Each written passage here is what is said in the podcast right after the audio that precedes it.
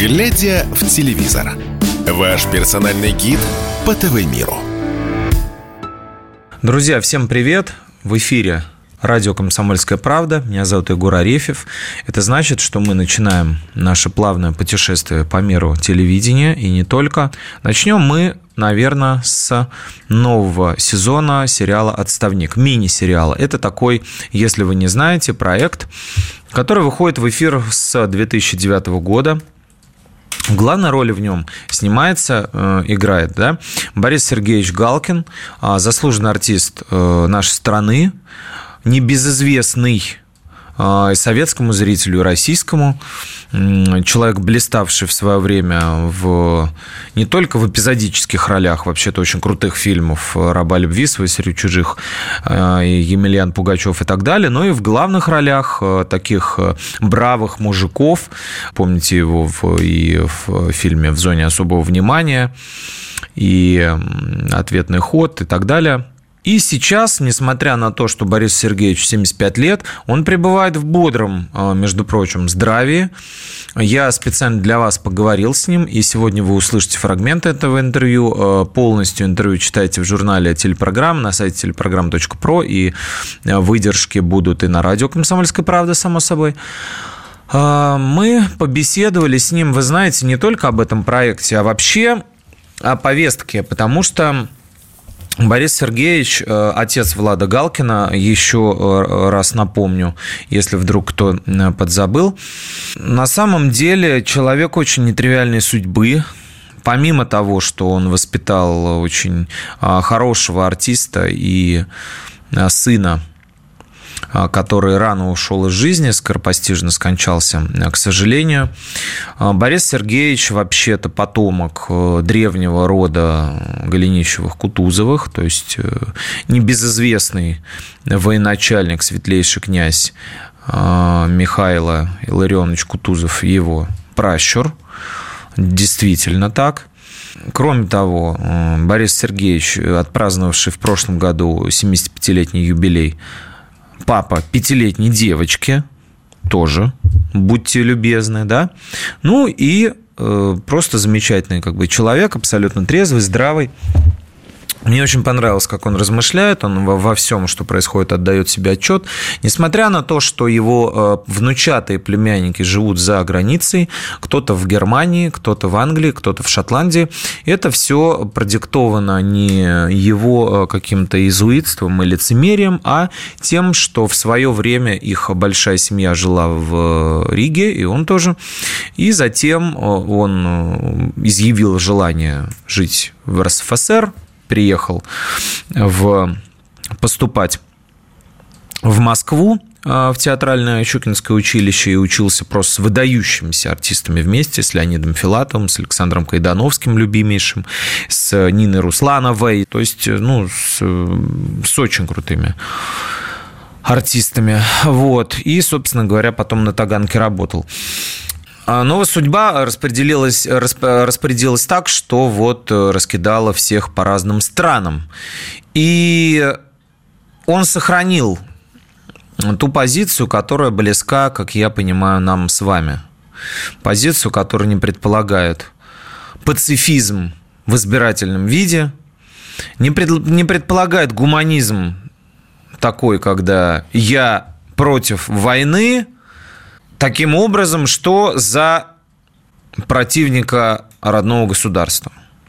То есть вот эта позиция, э, которой, к сожалению, придерживается огромное количество российских звезд, покинувших страну, и некоторые из них вернувшиеся, вот как Алла Пугачева, видите, сейчас похороны у нас проходят, э, попрощались уже с э, Вячеславом Зайцевым, будут похороны Валентины Юдашкина, это все близкие друзья Аллы Борисовны, и она поэтому приехала. Хотя многие говорят, что и еще за другими делами, так сказать, утрясти все, что а, произошло в последнее время. Ну так вот, э, у Бориса Сергеевича есть повод, у него выходит вот этот сериал «Отставник», да, в 2009 году он начал выходить, потом выходило множество частей различных этого сериала и фильма, он там по-разному совершенно был модифицирован, нарезан и так далее. Вот сейчас вот новый проект уже вышел в эфире, и вы можете его посмотреть на сайте НТВ «Отставник», это получается восьмая восьмая часть, а, которая носит, э, ну, где он играет полковника в отставке Дедова, и поэтому называется «Защита Дедова», как «Защита Лужина» практически, да, Набоковская. Он по-прежнему, да, играет в главной роли, играет инструктора, который в, руководит, так скажем, военно-патриотическим а, таким клубом, показывает, учит ребят и бойцов будущих и действующих а, качественно защищать Родину, назовем это так. И начнем с хронологии. Там была она нарушена. То есть зрители, которые следят за этим проектом, могли запутаться. Вот Борис Сергеевич специально для вас, а, друзья, а, нам а, любезно пояснил, что происходило и кто на ком стоял. Послушайте небольшой фрагментик нашей с ним беседы. Никто как-то так не ожидал, что такой публичный интерес вызовет картина, и поэтому, в общем, решили по многим отзывам зрительским решили продолжить. Ну, вот там был второй, третий, потом э, была история, когда я отказался сниматься, э, сценарий был просто, ну, никуда, мне не понравилось это. Я предложил режиссеру и продюсерам, вернее, в, при, даже не режиссеру, а продюсерам, я предложил изменить сценарий, переделать, они сказали категорически нет – и тогда э, снимался актер Бочкин в фильме э, «Бродяга», э, «Отставник Бродяга» так назывался. Значит, здесь путаница произошла. Фильм, который видел публи... видела публика, он назывался «Ближний бой». Здесь произошла путаница. Дело в том, что в кино, как, к огромному сожалению, Бывает так, что снимают в начале финала, потом начало. И ну, то, что там с ног на голову это часто бывает, и почему-то у нас было также с ног на голову. Почему снимали восьмой фильм в начале, а седьмой потом, вот это я не понял. Вот такие дела. Надеюсь, вы поняли, о чем речь. Ну, если резюмировать, то финальные две части перепутались. Сначала был отснят материал, и э, в итоге вместо предпоследней части в эфир дали последнюю. А сейчас приступили к выпуску предпоследней и добавили туда еще новый эпизод, в котором принял участие, естественно, Борис Сергеевич. Вот такие дела. Но интереснее всего мне было с ним обсудить вопрос искусственного интеллекта, потому что это сейчас, как вы знаете, и у нас э, на радио, в газете это очень активно обсуждается. Эта тема действительно максимально передовая и современная. Нейросети на службе или не на службе, а наоборот против людей, да. А, подчеркну, мы сейчас не говорим про сериал «Я ро...», про фильм «Я робот» там и, и, и там «Терминатор. Восстание машин».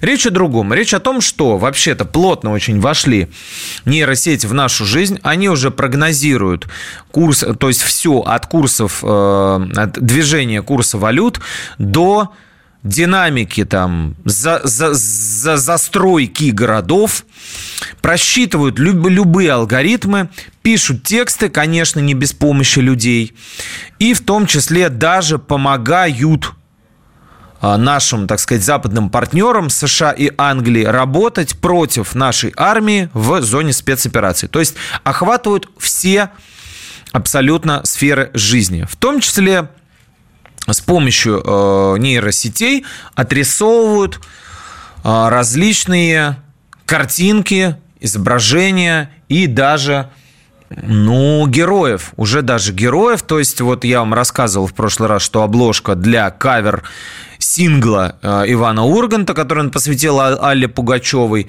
на этом альбоме изображена Алла нарисована нейросетью. Ну, понятно, что вот сейчас я вам после паузы расскажу, что как бы тут бояться нечего, никого они не вытеснят, потому что это вот, ну, как это объяснить? А, ну, грубо говоря, это компьютер. Вот закрытый компьютер лежит, он сам по себе ничего не создаст. Вам нужно сесть за него, начать какую-то работу, чтобы он создал, да?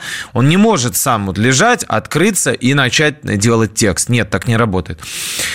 И мы с Борисом Сергеевичем обсудили работу продюсеров и художников, в том числе по компьютерной графике, сериала «Диверсант», в котором, напомню, если кто забыл, был отрисован погибший Владислав Галкин. Один из главных, а если не главный, герой этого проекта. Его нарисовали с помощью компьютерной графики, технологии Deepfake, для того, чтобы презентовать новые серии проекта. Что об этом думает его отец Борис Сергеевич Галкин, мы обсудим и узнаем после небольшой паузы на радио «Комсомольская правда» в программе «Глядя в телевизор».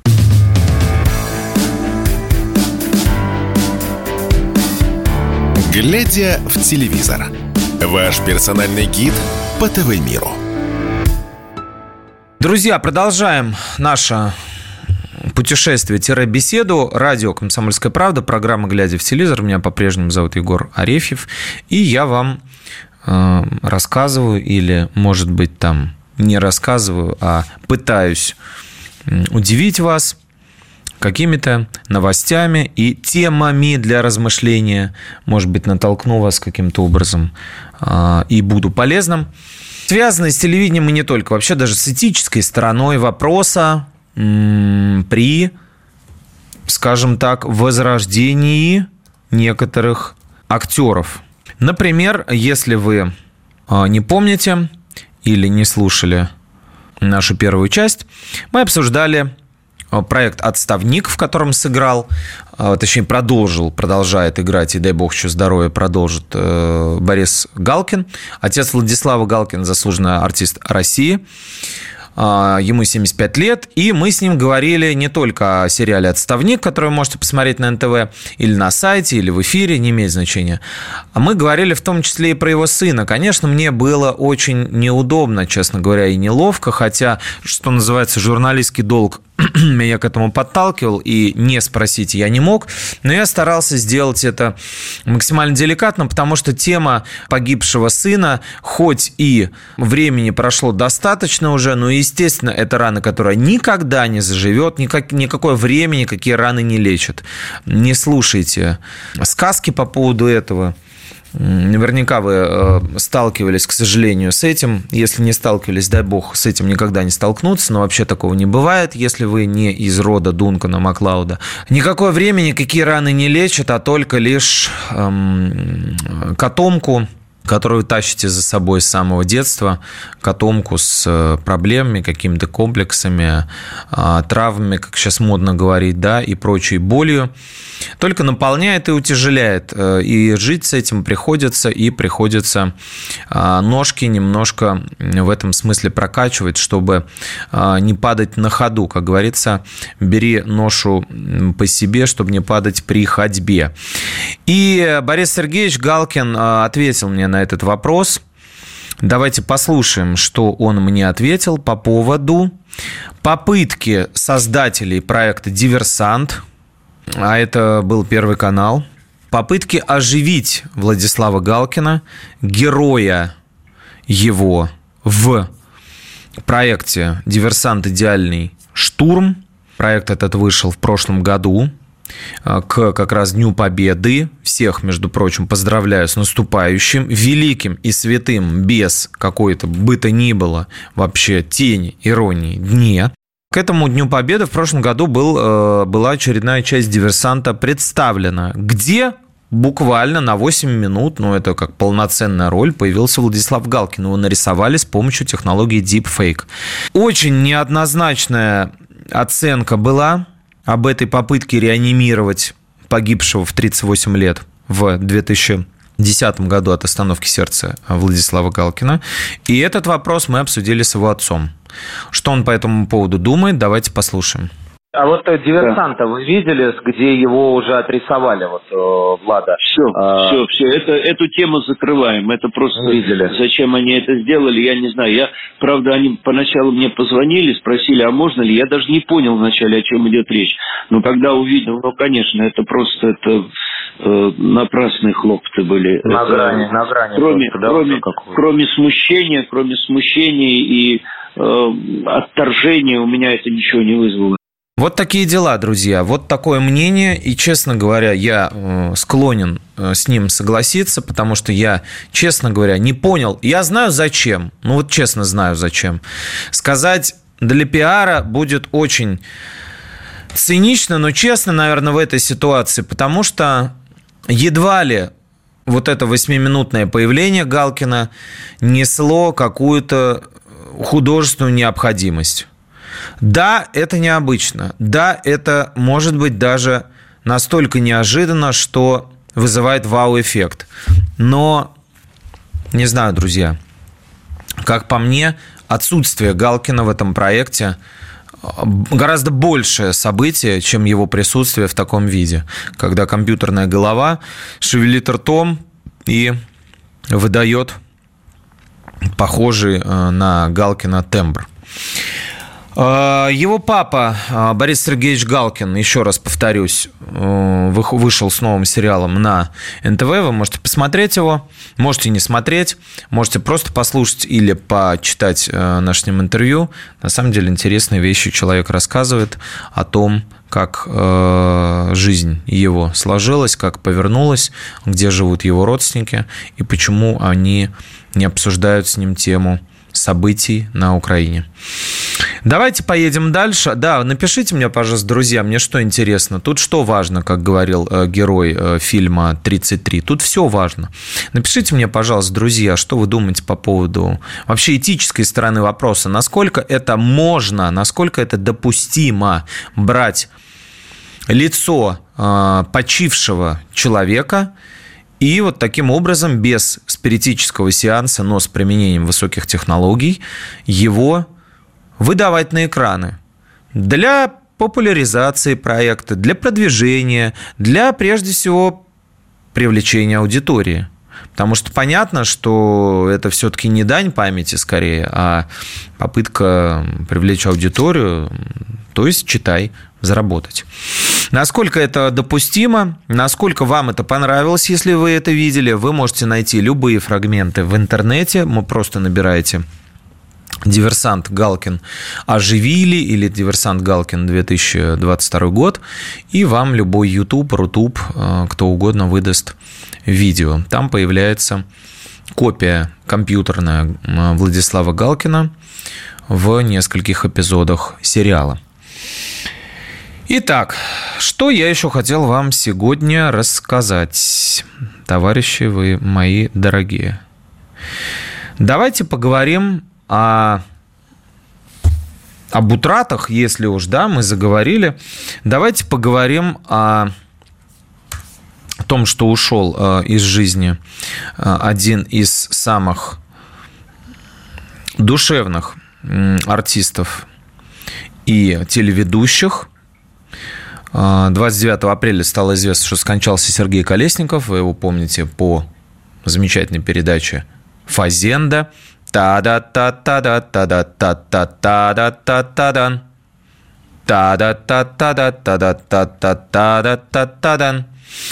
Выглядывающий из-за кустов крыжовника или малины, мужчина с пробором и благородной сединой, улыбчивый, э, открытый и такой вот ну, что называется, добряк. Сергей Колесников вообще-то серьезный актер, драматический, выпускник школы студии МХАТа, актер МХАТа, МХАТа Чеховского, МХАТа Гуриковского. Вообще-то человек, сыгравший в «Крепком орешке», на всякий случай, да, э, какую-то часть своей жизни посвятил съемкам в программе про дачу. Ну, казалось бы, да, ну, где он и где это нахрен фазенда? Какие там грядки, какие сорняки и прочие там покраски древних каких-то там шифоньеров. Ну, кому это нахрен нужно? Но как раз-таки талант и смирение актерская Сергея Колесникова а, заключалась в том, что он а, прекрасно мирился и относился к этому как к своей просто новой работе. Он разыгрывал вот эти вот все дачные смешные сюжеты про то, как а, нужно покрасить э, какую стену, какие, какой, значит, там эмалью, положить где какой пол и какой там будку из чего сделать, ко всей этой скучной и нудной, сонной дачной хрени, которая которые очень многие а, ставят в какой-то культ, возводят, да, буквально молятся на свои участки. Он относился к этому с изрядной долей самоиронии. Можно вспомнить сериал, программу «Большая разница», куда его звали, где Сергей Бурунов отлично отыгрывал Сергея Колесникова. Его не стало, и он оставил после себя не только выпуски этой фазенды, да, но и отличный дубляж, например, Шона Коннери, вообще-то мега-звезды голливудской, которого, голос, голосом которого а, говорил Джеймс Бонд в, в исполнении Сергея Колесникова. Он сыграл в нескольких голливудских проектах, зарубежных проектах, я уже, наж, я уже назвал э, «Крепкого орешка», а также «Замерзшие души» такой был проект, а также «Мак Мафия» сериал – не так давно вышел там и Алексей Серебряков сыграл, Мария Шукшина, очень многие русские артисты, ну, естественно, в роли зла, да. «Крепкий орешек» пятая часть, э, она называлась «Хороший день, чтобы умереть». Все были эпизодические роли, но, но очень хорошие, и Колесников, не знаю, мне он очень нравился. Царство ему небесное. Э, вместо него теперь сын Иван Колесников, прекраснейший актер, э, очень похож на него, как две капли. Помним и «Движение вверх», и Крылья империи, Союз спасения Анну Каренину и а, проект а, ледниковый период, где Иван сыграл. Светлая память, мне кажется, очень достойный путь а, и карьеру прошел Сергей Колесников.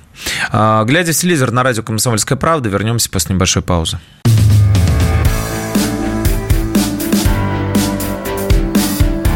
Глядя в телевизор. Ваш персональный гид по ТВ-миру. Глядя в телевизор, э, программа наша называется. Вы на радио «Комсомольская правда», товарищи дорогие. Всех поздравляю с э, наступающим Днем Победы. Безусловно, величайшим днем в истории человечества, за которое вроде как нам должны быть, не нам, естественно, нашим а предкам, а героям, нам, имею в виду русским людям, должны быть в самом широком смысле этого слова, естественно, как вы понимаете, да, я сейчас не про национальность говорю, я говорю про дух советским русским людям, а, должны быть вроде как благодарны и наши соседи а, по, нынешнему, по нынешней территории, да, и наши западные партнеры, но, как оказывается, Время прошло, а нас теперь называют расистами. Вот такие дела. Мы продолжаем обсуждать все, что касается телевидения не только. Я вам рассказал про Сергея Колесникова, который ушел э, из жизни на днях. Я вам рассказал про Сергея, э, про Бориса Сергеевича Галкина, который выходит с новым сериалом. И сейчас давайте о чем-нибудь э, светлом и веселом. Например, о, весел... о веселом случае на выставке панк-культуры, которая проходит в Москве. Значит, э, вышел сериал «Король и Шут». Мы с вами про него говорили много раз. Если вы люди постарше, вот мне кажется, что почему-то нас слушает взрослая аудитория. Кстати, напишите мне, друзья, в комментариях, если вам не сложно, если вы смотрите наши эфиры, ну хотя бы к какой категории вы принадлежите, если, может быть, стесняетесь там свой возраст писать, хотя что тут стесняться, это ваш опыт, это ваше богатство – ваш сундук с сокровищами. Э, напишите, пожалуйста, какой возрастной категории вы принадлежите, если вы э, слушаете нашу передачу э, в рамках такого микросоциологического исследования. Мне интересно об этом будет почитать. И вообще спасибо за все ваши комментарии. Я с огромным интересом их читаю. Это моя отдушина. Значит, э, вышел сериал «Король и Шут» на Кинопоиск. Кинопоиск принадлежит Яндексу, и Яндекс как бы решил ковать железо пока горячо и организовать выставку, которая называется «Пан-культура. Король и Шут». На этой выставке в Москве на территории а, а, а, арт-пространства винзавод – развернули экспозицию, которая, ну, как бы, там вроде как там причастны вот люди, которые устраивали в Питере, э, вот, такая вот она вошла в, в плеяду в серию, скажем так, выставок э, музыкальных. Сначала в Москве была Виктору Цою, посвященная в манеж долгое время. Потом в Питере, блестящая совершенно, несколько раз я на ней был, выставка, посвященная творчеству Алексея Балабанова. Она закончилась буквально недавно, ее продлевали несколько месяцев. Хотя в начале года должна была завершиться. И сейчас вот эта панк-культура, да. Но, опять же, здесь э, Кинопоиск и Яндекс оттолкнулись от сериала, и это как бы такая часть э, чеса, хоть и высококачественного, да, по значит, сбору денег с населения, э, уважающего группу «Король и Шут». Значит, э, там были представлены не только э, вещи, касающиеся группы «Киш», но и все, что связано, значит, с панком. Хотя я бы, э, король и шут, никому панку никогда в жизни не отнес бы, никакого отношения к Exploited, Sex Pistols и даже гражданской обороне они, конечно, не имеют. Это ребята веселые, бравые, но все-таки просто рокеры. Фэнтези-рок, фолк-рок, как угодно его назовите, но никакой, конечно, не панк. А, тем не менее, да, принято считать, что если Михаил Горшинев иногда пил пиво на пресс-конференциях или не только пиво, или в раздевалке, хотел сказать, извините за спортивный наш дурацкий сленг, в гримерке это называется, употреблял крепкие алкогольные напитки и не чурался этого, да, что ну, предполагает как бы, да, образ э, жизни рок-звезды, то это значит, э, что вот и в сериале надо показать, что он водку пьет, а вот не то, что Князев его отговаривает от этого. И, значит, и к панкам его еще, значит, приписать как к самым оголтелым. Ну, так решили, ради бога. Экспозиция большая, можно прийти посмотреть. Если вы живете в Москве, попробуйте. Может быть, вам понравится. Но самая веселая ситуация произошла там с одним из экспонатов. Если вы помните, помните, конечно, наверняка помните э, веселейший фильм «Старики-разбойники» с Юрием Никулиным и Евгением Евстигнеевым, то, конечно, вы помните коллизию, которая там а, случилась. Два пенсионера, один а, следователь, другой не следователь, решили помочь друг другу и сперли из музея, вынесли плато Рембранта, или там Рембранта, уж как кому угодно называть. Э, переоделись в реставраторов, вынесли картину на глазах у публики честной и даже экскурсовода. И Валентина Талызина, по-моему, играла. И э, отнесли его в укромное местечко. Потом пришли и увидели, что уже в образе в другом, переоделись в иностранцев. И увидели, что пропажу-то никто не обнаружил. Все так и решили, что картина действительно на реконструкции. Какую-то даже там табличку повесили, что она на реконструкции. Ну, вот такое головотяпство, как в журнале «Яралаш» или там «Фитиль». Вот такое бугага. И здесь примерно то же самое произошло. Только, конечно же, пропажу заметили. Заметили так, что об этом написали все СМИ. Ну и, конечно же, в Яндекс на первой строчке эта новость вылезла. Сказать, что меня настораживает эта новость – ну, наверное, да. Хотя в пресс-службе МВД подтвердили, что, мол, да, в конце апреля поступил звонок на пульт 102. И действительно, по адресу там 4 Сыромятнический или какой-то там, неважно, там, Кривоколенный, как Глеб Жеглов говорил, а, а, а, обнаружили пропажу одного из экспонатов. Ведется расследование. Естественно, расследование быстро провелось. Тут э, герои этой истории оказались не намного изобретательнее героев фильма «Старики-разбойники», и собственно говоря, естественно, все камеры попали, никакому гриму не прибегали, никакой маскировки не прибегали. Они тупо как бы пошли, подошли, сняли жилет. А что украли-то? Извините, самое главное, украли жилетку Князева. Жилетку Андрея Князева украли, которая почему-то стоит 1 миллион рублей. Я посмотрел на эту жилетку, ну, какой-то дерматин, возможно, кожзам, чуть какие-то нашивки, ну, вот это вот то, что модно было, да, навешивать на себя, наклеивать хрен его знает. Очень большие сомнения, что она 1 миллион рублей стоит. Ну ладно, допустим, ее посчитали музейным экспонатом, реликвией, хотя Князев жив. Это не, простите, не дневники Виктора Цоя, да, мягко говоря, уж при всем уважении к королю и шуту. Вот. И, конечно, я как только узнал э, все эти забавные новости, во мне взыграл неистовый скептик-журналист, и э, мне захотелось, что, что называется, пруфов, то есть доказательств этого преступления. Выложено было какое-то видео. Два мужичка эм, не молодого возраста в кожаном, ну, видимо, они до сих пор как бы рокеры, да, и ходят в этих одеждах, в обтягивающих кожу, извините за плеоназм такой, стоят что-то какой-то пакет или сумка у них в руках, смотрят на раздетый манекен, да, вот такой без головы, знаете, который в магазинах одежды, стоят на него, смотрят и потом удаляются. Не видно, что они украли, не видно, что украли они, не видно, где предмет, Э, значит, кражи, но видно, что они уходят. То есть какое-то обрезанное видео с камер. Ни одного человека в, на этой резонансной выставке нет.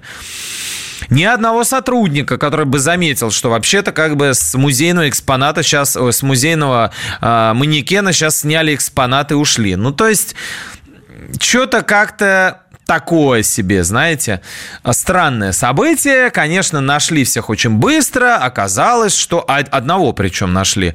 Про второго ничего не, не, не сказали. Вот этим самым воришкой фанатом, значит, э, видимо, Князева оказался Александр Петухов, его, он же Лазаревич, по прозвищу шизофреник, бывший, извините, но это реально так, у него такое прозвище, не я его назвал а, таким, это не оценочная характеристика, даже не медицинский диагноз. Дело в том, что вот этот самый Александр Петухов в 80-е аж годы, еще до моего рождения, 80 четвертом, по-моему, а, солировал в группе «Коррозия металла», такая трэш-метал, как бы сатирическая э, э, группа существовала. Сергей Паук-Троицкий, ее лидер, который был на выставке, на открытии выставки, посвященной королю Шту. Так вот, этот, э, значит, шизофреник, якобы во всем сознался, взял, и это он вынес ту самую жилетку. Я взял ее вовсе не на совсем, не на совсем, извините, пояснил музыкант. Я взял, чтобы с ней пофотографироваться и хотел вернуть, проверить работу охраны. А меня взяли, скрутили и обвинили в краже. Как мне теперь выпутываться, я даже не знаю. Мало того, что это оправдание очень странно звучит. А, непонятно, Вообще очень многое в этой истории. Давайте вернемся после небольшой паузы, продолжим обсуждать ограбление века кражу жилетки Князева из с выставки, посвященной королю Шту.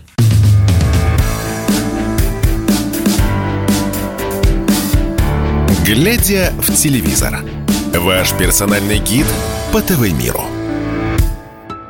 А, радио «Комсомольская правда», программа «Глядя в телевизор», и мы продолжаем обсуждать веселое событие, событие, которое вам может показаться вообще не имеющим никакого отношения к нашей программе, но все-таки оно имеет к нему отношение, потому что сериал «Король и Шут» был выпущен платформой «Кинопоиск», которая принадлежит Яндексу, который, в свою очередь, извините за повествование в стиле «Дом, который построил Свифт», «Дом, который построил Джек», пардон, которая, в свою очередь, э, выставка была организована Яндексом и посвящена, опять же, «Королю и Шуту». На этой самой выставке вдруг как бы пропал экспонат, жилетка ценностью объявленной миллион целых российских рублей. Жилетка, принадлежащая солисту Королевства Андрею Князеву. По совместительству продюсеру проекта, по совместительству автору сценария. И в краже этой жилетки был обвинен и разоблачен Шизофреник, человек э, по прозвищу Шизофреник, он же Александр Петухов, бывший солист коррозии металла. Всего год он там солировал. Неизвестно, чем занимался в последнее время, но вот, видимо, э, промышлял продажами э, жилеток. Хотя, повторюсь, Самое смешное, что очень э, много вопросов к этой истории у меня возникло. Э, во-первых, да, где все бы, где все, друзья? Кто там работал вообще? Кто там ходил? Почему никого не было? Во-вторых, почему жилетку Князева украли, друзья, который тут же взялся комментировать это событие, сказал, что, мол, мы попросим, чтобы его дурачка этого, значит, ну, пардон, шизофреника, то есть э, дурачка в хорошем смысле слова, Князев имел в виду, конечно же, вот этого человека, который так на, наивно поступил. Э, надеюсь, что его никто не найдет. Взял жилетку, сфотографироваться и пошел домой. Почему э, жилетку Князева, да, а не, например, там вещи Егора Летова, которые там были? Почему не там дневники Горшинева или не куртка Горшка, да, Горшинева? Почему никого не смутил мужчина, который с экспонатом выходит с этой выставки, да, ну и так далее. Короче говоря, история с хэппи-эндом какая-то очень забавная. Вроде как он должен избежать наказания, этот э, мужичок, но выглядит э, как-то это все довольно-таки смешно. Не знаю уж, э, имеет ли отношение к реальности. Ну, типа заявление какое-то было, поэтому вот такие дела. Отвлек я вас немножко от событий, может быть, э, которые а, покажутся более актуальными, но надо иногда говорить о веселом. Давайте о сериалах. Давайте о сериалах. Все-таки наша прямая специализация – это сериалы.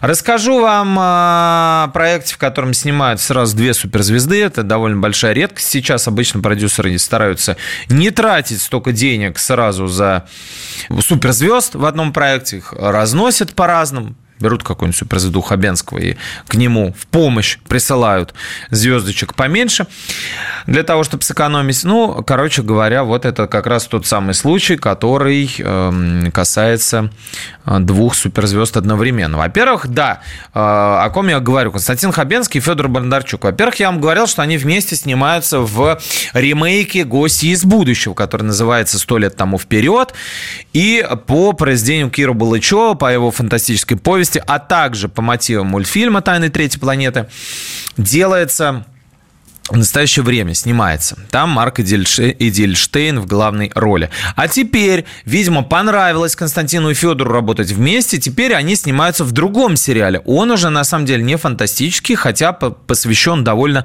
сказочным временам, 90-м. Сколько еще мы увидим э, сериалов, фильмов про 90-е? Да, великое множество. И вот один из них готовится к выходу на ТНТ. Он называется «Неприличные деньги». И это комедия. Скромный преподаватель провинциального института, которого играет Константин Хабенский, а, в пиджачке, кандидат экономических наук, пытается применять э, свои знания на практике в условиях вот этого эпохи первоначального накопления капитала, да, а в свою очередь, с другой стороны, с точки Б в, в пункт А ему навстречу выходит Федор Бондарчук, э, герой которого, естественно, в малиновом пиджаке, как в жмурках, да, он э, воплощает другой знаковый персонаж, символ той эпохи, братка, который, собственно говоря, бандит. Главный герой, э, то есть э, персонаж Хабенского оказывается втянутым а, в мутную схему с кредиторами, да, и э, становится почему-то владельцем секс-шопа. Какие секс-шопы в 90-е, не могу вспомнить. В нулевые, помню, очень сильно в Питере была развита сеть «Розовый кролик». Везде эти наклейки были розовые, их рекламировали там какие-то даже, ну, вообще прям суперзвезды. Причем здесь секс-шоп, видимо, для комедийного эффекта. Короче говоря, а, совсем скоро, уже 8 мая, да, это будет после нашего с вами эфира, на ТНТ этот проект выходит в эфир. Ну, посмотрим, что из этого получится. Еще один новый проект готовится уже под грифом «Секретно». Я вам про него расскажу. Его э, премьера пока не анонсируется но он действительно в разработке. Это проект одного из актеров э, шоу импровизации Антона Шастуна, который переехал вместе с коллегами по импровизации на СТС и стал теперь артистом шоу импровизаторы. Я вам рассказывал, что этот проект обвалился из прайма в глубокий-глубокий нокаутирующий э, ночной эфир, откуда не возвращаются. И вот Антона, видимо, пытаются пристроить как-то, найти ему занятие в другом шоу. По предварительным данным мои, этот проект будет называться «Взрослым не понять», и он очень-очень сильно будет напоминать проект «Устами младенца». Как я вам рассказывал в предыдущем выпуске нашей, нашей передачи, Александр Гуревич выпилился из всех проектов ВГТРК, где он работал. Но «Устами младенца» шла довольно давно, и Гуревич ее вел тогда. А теперь это, собственно, опять же, не наш формат, это формат, который выходил за рубежом, и в Америке в том числе, Child's Play он назывался, в утреннем, такое утреннее шоу выходного дня развлекательно. У нас оно должно вот теперь называться, локализация вот этого проекта должна называться «Взрослым не понять». И на съемке этого проекта уже набирается массовка. Часть проекта, несколько выпусков уже была снята. И, собственно говоря, из-за того, что Шастун переехал на СТС, он этот проект а, будет на СТС вести, не на России-1, не путать. Посмотрим, что из этого получится. Едем дальше. Еще я вам а, хотел рассказать про новый сериал Николая Хамерики. Это довольно-таки интересный, современный российский режиссер. Я не буду говорить про его позицию э, касательно СВО, но я, кажется, ее подозреваю. Однако никаких эм, подозреваю на чьей он стороне, однако никаких э, гиперрадикальных оппозиционных высказываний он э, себе не позволял. И поскольку э, Хамерики снял действительно хорошие фильмы, вы можете посмотреть и сказку про темноту, и ночь длинную в жизнь, и ледокол, вы можете посмотреть море волнуется раз. Ну, это один из э, таких качественных, э, своеобразных российских режиссеров. И у него на платформе Кион совсем скоро а, выходит проект, который называется «Спасти единственного сына». Это драма с очень-очень э, серьезными актерами. Она как будто бы визуально, наверное, все-таки скорее спекулирует на эстетике Левиафана – Конечно, она не настолько мертвая, как Левиафан, да, то есть э, это не мир Андрея Звягинцева, выстроенный очень красиво и кинематографично, в котором действуют жуткие характеры русских людей, максимально ублюдочные, ущербные, алкаши, зменщики, просто сброд максимальный, причем не тот, который выискивал э, Гилеровский или Горький для того, чтобы найти или Чехов для того, чтобы найти в этих людях а, красоту, а, может быть, спрятанную, зарытую очень глубоко, может быть, где-то наоборот сияющую, но не подчеркнутую никем, а у Звягинцева все-таки это уродство воспевается в худшем смысле этого слова, даже не визуальное, как у Германа. Вот, э, значит, «Спасти единственного сына» проект показали на ММКФ. Проект э, выходит 12 мая на платформе Кион. Хирург Лика Булатова в исполнении э, Анны Ардовой, кстати, один из немногих драматических э, образов в исполнении этой актрисы, узнает, что ее сын попадает в плен к террористам, и вместе э, с отцом, которого играет Алексей Серебряков, она отправляются в чужую страну, где пытаются найти своего ребенка. Здесь намешаны и отношения между отцом и его родителями. Здесь намешаны отношения э, между разными этническими группами. Здесь намешаны отношения между э, мужчиной и женщиной, которые друг друга в целом перестали понимать, но которые сплочены одним горем. То есть, мне кажется, это проект, над которым можно подумать и попытаться как минимум его посмотреть. Он не очень долгий, там всего несколько серий, и на платформе Кион он будет выходить. Глядя в, телевизор на радио «Комсомольская правда», с вами был сегодня я, Егор а, Арефьев, как обычно. Вернемся и встретимся а, через неделю с наступающим Днем Победы.